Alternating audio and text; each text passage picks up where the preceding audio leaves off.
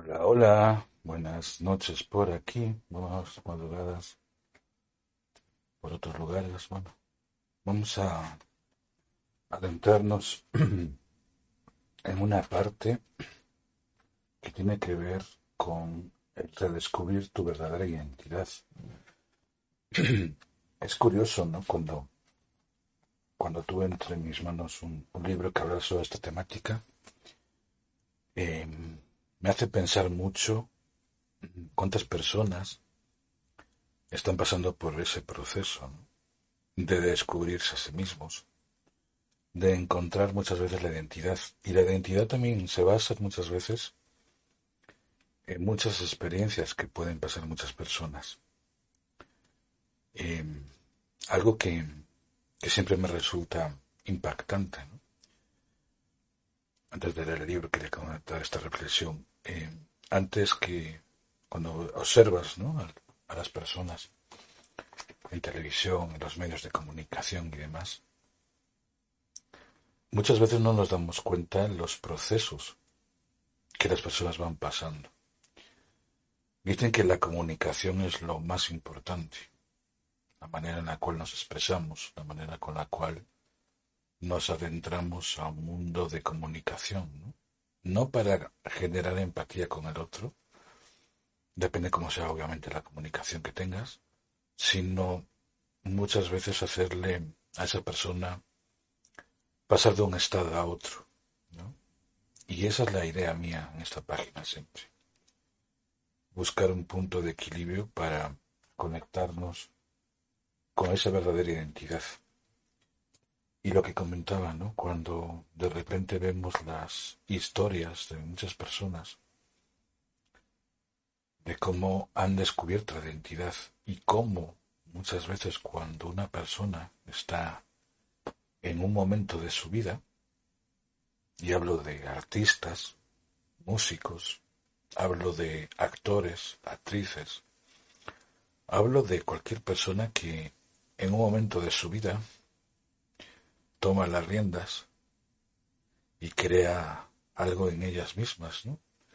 Y no estoy hablando de, de lo que comentaba en anteriores conferencias, ¿no? Del, del descubrir el autopoder o, o de la autoestima, sino hay algo más allá que todo eso.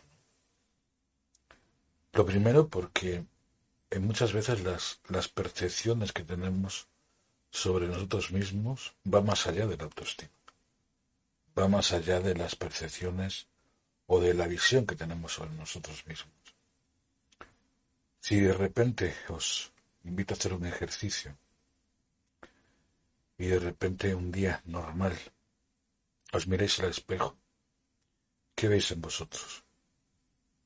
A lo mejor veis un, rostro, a lo mejor veis unas arrugas, a lo mejor veis un, unos ojos, una nariz, pero cuando uno va más hacia adentro, en ese espejo, como comentaba una cosa de Miguel Ruiz, podemos llegar a percibir otro tipo de cosas. Vemos lo que el espejo nos está transmitiendo, pero eso muchas veces no es nuestra identidad. La identidad muchas veces está creada, muchas veces por la mente, y muchas veces por prejuicios, por valoraciones de otros. Y en ocasiones cuando una persona llega a esos estados de meditación en hacer esa búsqueda interna, no de reconocimiento, sino de descubrir cuáles son los pasos, cuáles son la manera en la cual yo llego a una meta o llego a un objetivo en mi vida y cuáles son los siguientes pasos que tengo que pasar o vivenciar. Y toda vivencia toda experiencia nos conlleva muchas veces a una a un paso más allá. Es curioso, ayer estaba hablando con una con una terapeuta y y muchos terapeutas pasamos por ese proceso. Ese proceso donde de repente estamos trabajando una terapia, con el tiempo nos adaptamos a determinadas funcionalidades de esa terapia o la manera de comunicarnos con esa terapia y de repente paramos o damos un parón en nuestra, en nuestra vida, en nuestro, momento de las terapias, ¿no? Y es cuando llegamos a perder esa, digamos, personalidad o identificación de nosotros mismos. O lo que es lo mismo, que tanto llegamos a conocer esa identidad de nosotros. Y muchas veces, y lo, siempre lo, muchas veces lo recalco, ¿no? Cuando tú escuchas a alguien, automáticamente vas a ver qué tipo de vibración o de sentimiento o de emoción te está transmitiendo con la voz. Otras veces, cuando vemos a alguien por su posición corporal, nos vas a dar cuenta de esa identificación, no con el personaje, sino con esa parte en la cual esa persona no tiene un sketch, no tiene un guion para transmitir esas ideas. Y muchas veces una persona tiene que descubrir, muchas veces, y trabajar esa parte intuitiva para darse cuenta si ese mensaje está cayendo y siendo consciente de esa parte en la cual el mensaje está calando en las personas. Y voy a comenzar a leer esta parte del libro que me pareció súper interesante. Es un libro que, aunque trate de muchas cosas como eh, descubrir, redescubrir tu verdadera identidad, trata de ese pensamiento positivo y sobre todo quién manda en tu vida. Es un libro de dos autores, Miriam Subiriana y Ramón, y Ramón Ribalta. Y dice algo así. Ser conscientes de tu verdadera identidad. La identidad física crea un mundo de pensamientos, sentimientos y papeles limitados. Está desconectado de ese ser de paz interior y de sabiduría que emerge al ser consciente de nuestra identidad espiritual. La diferencia entre tu identidad, tu definición de ti mismo y tu papel en la obra. En un día interpretas muchos roles diferentes en esta obra que es la vida. Quizás por la mañana eres un afectuoso padre de familia. Después, durante el día, en tu trabajo, eres un ejecutivo. Al mediodía, eres un estudiante en una academia de inglés. Por la tarde, eres colaborador voluntario en una ONG de ayuda para el desarrollo. Y por la noche, te relacionas con un grupo de amigos con los que vas a cenar. Por un momento piensa, ¿cuántos roles interpretas durante el día? ¿Cinco? ¿Diez? O quizás pierdes la cuenta. Conectado al rol, hay muchas etiquetas diferentes que vas creando. Un fuerte sentido de identidad en tu pensamiento.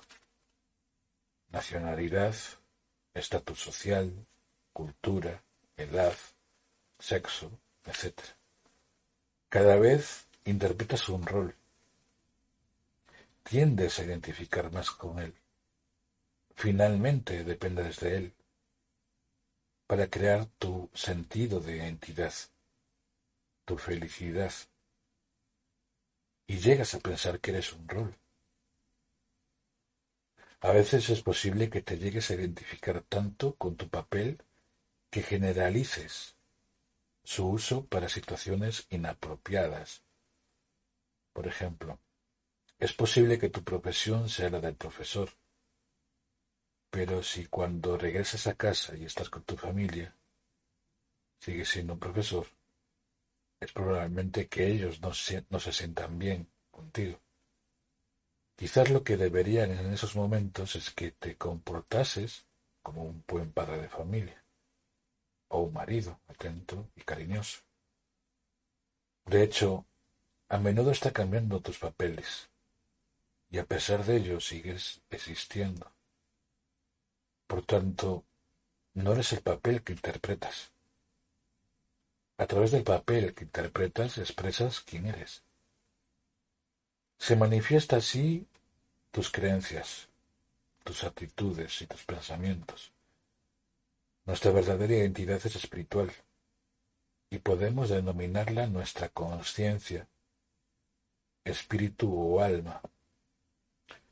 Tenemos cuerpo, vivimos en él y le damos vida. Nuestra identidad se expresa a través de nuestro cuerpo. Con él interpretamos muchos papeles en el escenario de la vida, en el mundo. Al igual que un actor representa distintos papeles en, en un teatro. Nuestro teatro es la vida, y en ella hay muchas escenas, que incluyen la de la sala de estar en casa, la de la oficina, trabajo, la del coche, la de la tienda, etc. Cada escena requiere el papel adecuado. La tensión y el estrés surgen cuando representas un papel equivocado por una escena en concreto, o cuando o cuando crees que eres el propio papel, es decir, cuando te identificas con él. Conservar la conciencia de ti mismo como un ser espiritual, mientras interpretas tu papel en el mundo material requiere un gran desapego. Y aquí aparece un esquema en el cual es como un círculo. En ese círculo está nuestro estado de conciencia. De ese estado de conciencia pasamos a otro estado, que es el estado mental o emocional. De ese estado mental o emocional pasamos a la actitud mental. De ese estado de actitud mental pasamos a la visión. De esa visión pasamos a la acción. Y de nuevo pasamos a otro estado, que es la situación o el resultado. ¿Cuál es tu conexión entre tus valores y las diferencias y las diferentes etiquetas en las que basas tu identidad? Tu sentido de identidad también determina tu escala de valores. Si obtienes tu valía del exterior, tus valores serán más materiales. Buscarás tu felicidad más en el tener o en el hacer que no, en el no, en el ser. En cambio, un sentido de identidad que esté basado en conocerme, en conocerte a ti mismo, y en valorar tus cualidades y virtudes internas, hará que tus valores sean más espirituales. La identidad condiciona totalmente aquello a que le das mayor valor en la vida. Y tenemos dos partes en una hoja, por ejemplo, que le podemos dividir, ¿no? En esa hoja la podemos dividir entre la identidad y los valores. La identidad está basada en la profesión, pero los valores están, están basados en la posición, en el poder, en el prestigio y en el dinero. En la identidad basada en la religión y en los valores está está basado en el poder, en los rituales, en los principios, en la filosofía. En el apartado de la identidad tenemos la parte basada en la nacionalidad y en la parte de los valores tenemos el prestigio, el poder y el dinero. En el apartado de la identidad está basada en el ser interior, en los valores está basado en la paz, en el amor y la sabiduría. Y para entender alguno de tus miedos, intenta recordar las seis cosas que más temes perder. Cuando se convierten en tus valores, como suele suceder, cuando estas identidades emergen en diferentes formas de miedo mental y emocional, que se manifiestan en forma de, de estrés y angustia. Las influencias más poderosas sobre nuestros pensamientos y sentimientos en cualquier momento son nuestro sentido de, auto, de autoidentidad, nuestra autoimagen, y nuestros valores, que a su vez crean nuestra percepción del mundo. Quizás lo que más valoras en la vida es la amistad. Valoras mucho a tal persona y te preocupas por ella. Pero un día yendo en coche, esa persona sin querer le da un golpe a tu coche y hacia dónde van primero tus pensamientos. Mira el golpe que me has dado un coche. Me va a costar una fortuna. Voy a llegar tarde a esa cita. ¿Estás bien?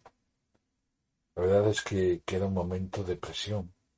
Valoras más tu coche, tu cita, tu seguro, antes de valorarte a ti y a la otra persona. En cambio, al principio, a quien más valoras era a esa persona. Esa es la acción y las situaciones en las que te sientes bajo presión y estresado, cuando se revelan tus verdaderos valores. Cuando defiendes esas etiquetas, automáticamente se revelan tus valores. Y cuando hablamos de valores, hablamos de, de la conexión o la manera en la cual tú tomas la vida, ¿no? Cuando llegas a, a conectarte demasiado con las personas o la manera de transmitir un mensaje, no solo estás dando un valor a las personas a hacerle el viaje más sencillo, pero eso tampoco significa que el viaje sea más ligero. Porque cualquier situación de la vida que estés pasando en este momento, si no pasas por una etapa en la que hay una confrontación, no va a haber un cambio. Y te lo digo por experiencia. Me creas o no, la vida muchas veces nos cuestiona esos valores. Y muchas veces lo comento con la con la forma de, de las relaciones de pareja, ¿no? Cuando de repente nosotros creemos estamos con la pareja correcta y de repente aparece otra persona y automáticamente nuestra mente se enfoca en esa persona. Y eso no solo pasa en las parejas, sino también en, nuestro trabajo. De repente estamos en un trabajo muy bien y de repente se nos presenta una oportunidad totalmente diferente a la, a la que normalmente tenemos programada en nuestra mente. Nuestra percepción sobre ese trabajo, lo primero que nos va a pasar por nuestra mente es, es esa inseguridad. Porque en el momento que una persona está segura de sí misma y de repente aparece algo o la vida le cuestiona muchas veces algo, ahí es cuando realmente la persona dice, ¿y qué pasaría si hago esto? entonces surge la incertidumbre, surge el miedo, surge ese momento donde dices, ¿qué pasaría si? O si hago ese cambio en mi vida, me va a llegar a otro estado. Ayer, en una de las, de las charlas que estaba con, con esta terapeuta, me hizo pensar mucho, ¿no? Cómo muchas veces transformamos nuestra manera de interactuar con la vida. Y ella me comentaba, ¿no? Que estaba en esa situación donde muchas veces estudiamos determinadas cosas para prepararnos, para ser terapeutas, para cualquier trabajo. Y de repente muchas veces la, la vida nos cuestiona y nos pregunta, bueno, ¿cuál es el siguiente camino que voy a recorrer en mi vida? Y en ese momento yo le, yo le pregunté, ¿no? Bueno, ¿y qué es lo que te está frenando? Entonces ella me dijo, mis hijos.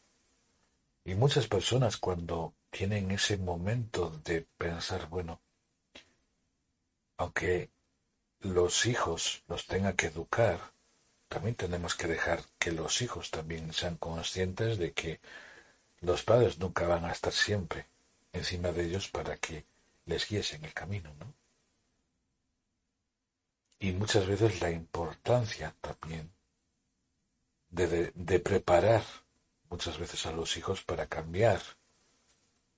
Por ejemplo, si te vas a otro lugar, ¿no? Como era el caso de ella, que quería irse a otro lugar para vivenciar una, una forma de vivir diferente y de conectarse también con diferentes cosas. Pero muchas veces tenemos ese, ese impronto en nosotros mismos, ¿no? Que estamos tan, estamos tan pegados a ese sentimiento que, tiene que ver mucho con la familia, ¿no? Que de repente en el momento que nosotros desprendemos las alas, o cuando, por ejemplo, y he conocido casos, ¿no? Que los hijos o las hijas se van de casa pues obviamente ese sentimiento se va a mover tanto al, tanto al hombre como a la mujer, tanto al papá como a la mamá, ¿no? Porque es una responsabilidad. Y muchas veces perdemos esa parte de nosotros mismos, ¿no? Sobre todo porque la vida nos va a confrontar constantemente.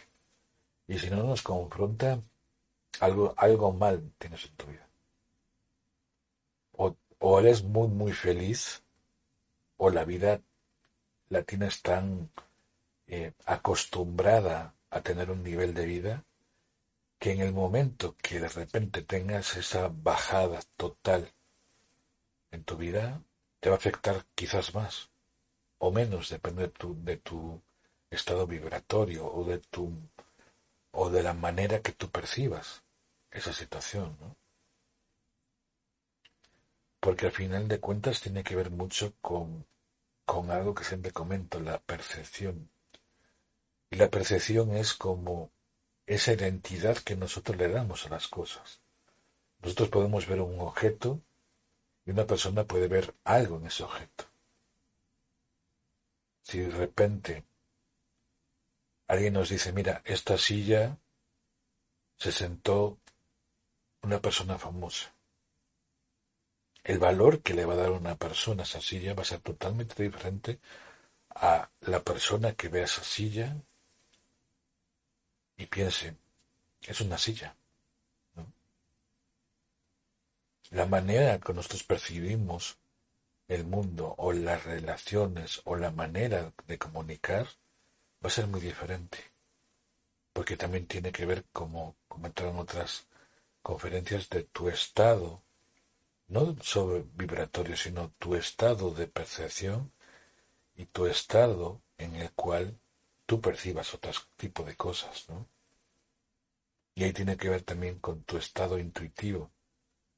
Siempre cuando hablo del estado intuitivo, hablo de las percepciones. Hablo de ese estado en el cual una persona, sobre todo en el caso de las mujeres, ¿no? que tienen más activado esa parte. También los hombres podemos activarla, ¿no? con ejercicios, con trabajos mentales, con meditación, con la autoobservación, con un trabajo que tiene que ver mucho con esa parte de nosotros que es el volver a abrir ese canal de comunicación.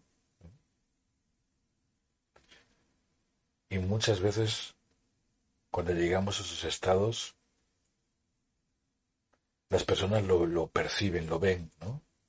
sobre todo cuando vemos a alguien que de repente es más sabio o tiene mayor eh, creatividad o mayor eh, comunicación con el otro, mayor empatía, mayor eh, receptividad.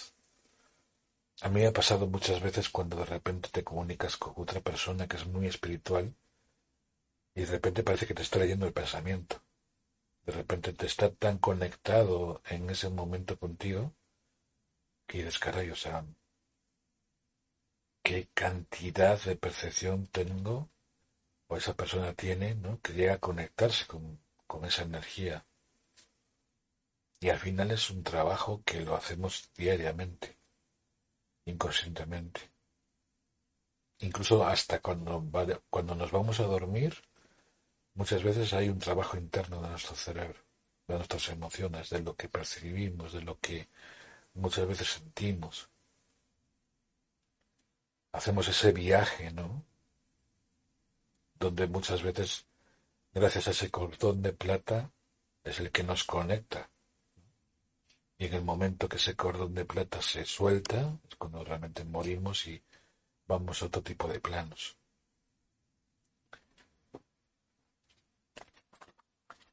Quería seguir con este, con este tema, con esta pregunta. ¿Cuáles de las etiquetas aquí mencionadas son tu verdadero ser? ¿Quién eres tú? Ejercicio para entender los atributos del ser y los aspectos relacionados con el cuerpo humano. Escribe una lista de 16 descripciones en una o dos palabras de ti mismo o de ti misma. Luego divide tu lista en dos columnas. En la columna 1 describe de forma lo tangible, lo visible, lo externo y los aspectos físicos. En la columna 2 describe de contenido lo intangible, lo invisible, lo interior y los aspectos no físicos. Estas dos listas de descripciones sobre el ser humano deberían darte una idea de la diferencia entre el humano y el ser, el cuerpo y la conciencia, la forma y el contenido. El error que cometemos a menudo es identificarnos solo con la forma de nuestro cuerpo y por lo tanto con las etiquetas que le damos, olvidando nuestro verdadero ser, que es la conciencia que hay en el interior. La diferencia entre tu cuerpo y tú, como un ser consciente y diferente del cuerpo. Se puede ilustrar fácilmente en el hecho de que tu cuerpo no puede estar en ningún, lado, ningún otro lugar aparte de la habitación en la cual te encuentras. Pero tu mente puede trasladar instantáneamente hacia el pasado o viajar hacia el futuro, mientras estás aquí. La identidad del ser se puede definir como un punto de energía consciente que, que contiene las facultades de la mente, el intelecto y las impresiones grabadas en la memoria que forman la personalidad. Las etiquetas que usamos para definir la identidad, en realidad, son una mera descripción de los roles que tienes que interpretar cada día. Para conocerte mejor, puedes reflexionar y responderte a estas preguntas. ¿Cuáles son los roles más frecuentemente debes de prestar, debes de interpretar diariamente. Repito, ¿cuáles son los roles que más frecuentemente debes interpretar diariamente? ¿Cuáles son tus valores en esos roles y las cosas en las que más atención pones? ¿En qué papel te ves más fácilmente amenazado? ¿Te resistes a los desafíos y al cambio?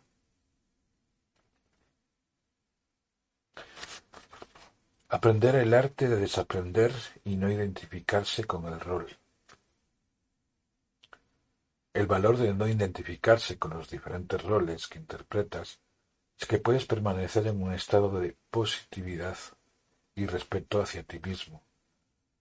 Cuando estés recibiendo una respuesta negativa a consecuencia de representar tu papel, o bien cuando hay algún tipo de carga negativa impuesta desde el exterior, ya sea hacia tu papel o hacia cualquier aspecto de tu identidad.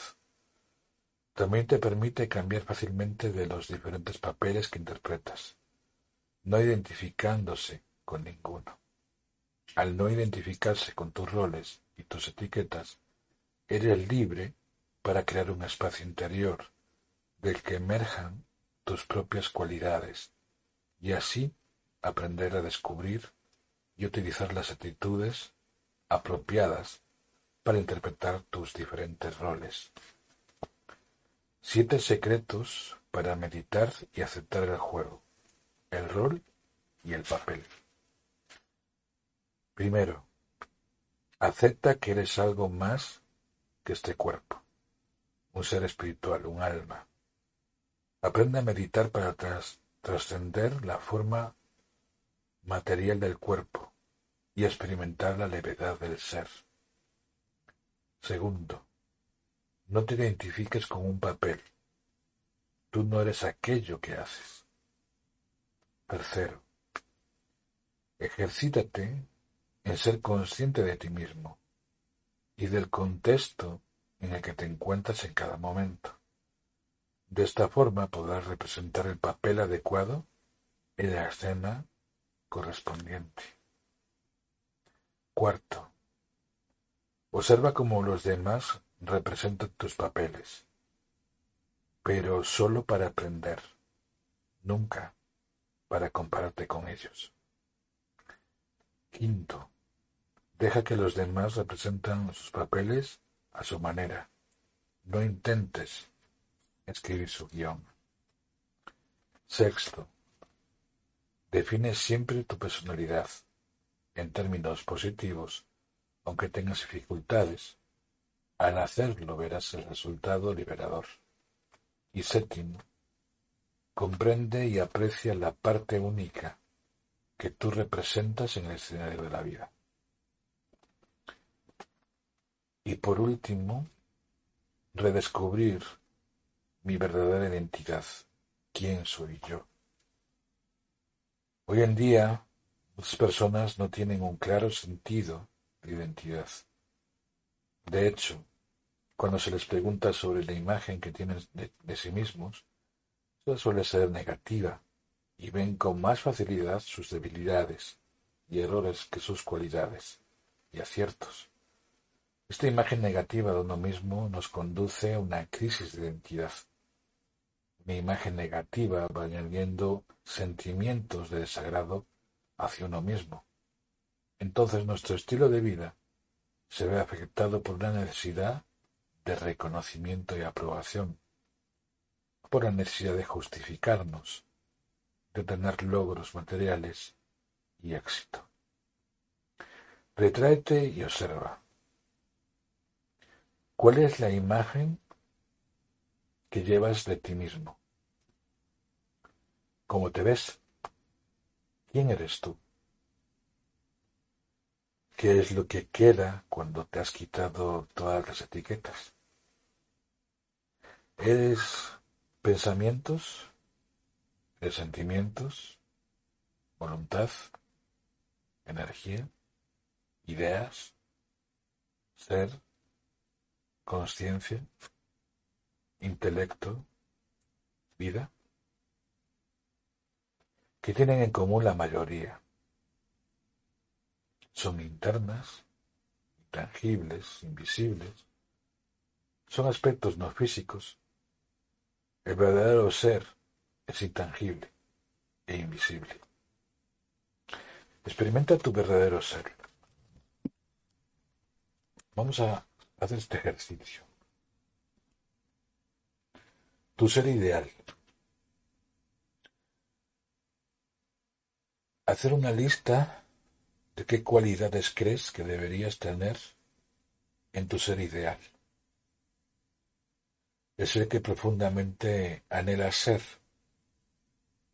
y experimentar en tu vida. La lista debe incluir cualidades tales como contento, determinado, valiente, compasivo, libre, amoroso, entre otras. Siguiente ejercicio, y el último. Lo adquirido y lo innato.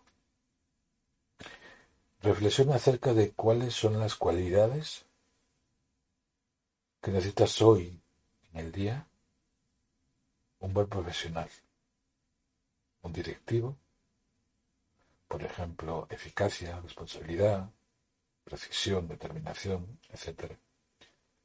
Luego, deja a un lado el aspecto profesional y explora tus cualidades innatas. Reflexiona sobre tus valores internos y espirituales. ¿Cuáles son los valores que hacen que seas feliz? Observa en lo más profundo de tu interior. Emplea cierto tiempo en esta reflexión y anota tres de estos valores esenciales en tu vida. ¿A qué, a qué conclusión has llegado? Tú eres esos valores. Que tengáis linda madrugada. Gracias por ser, pero sobre todo gracias por estar.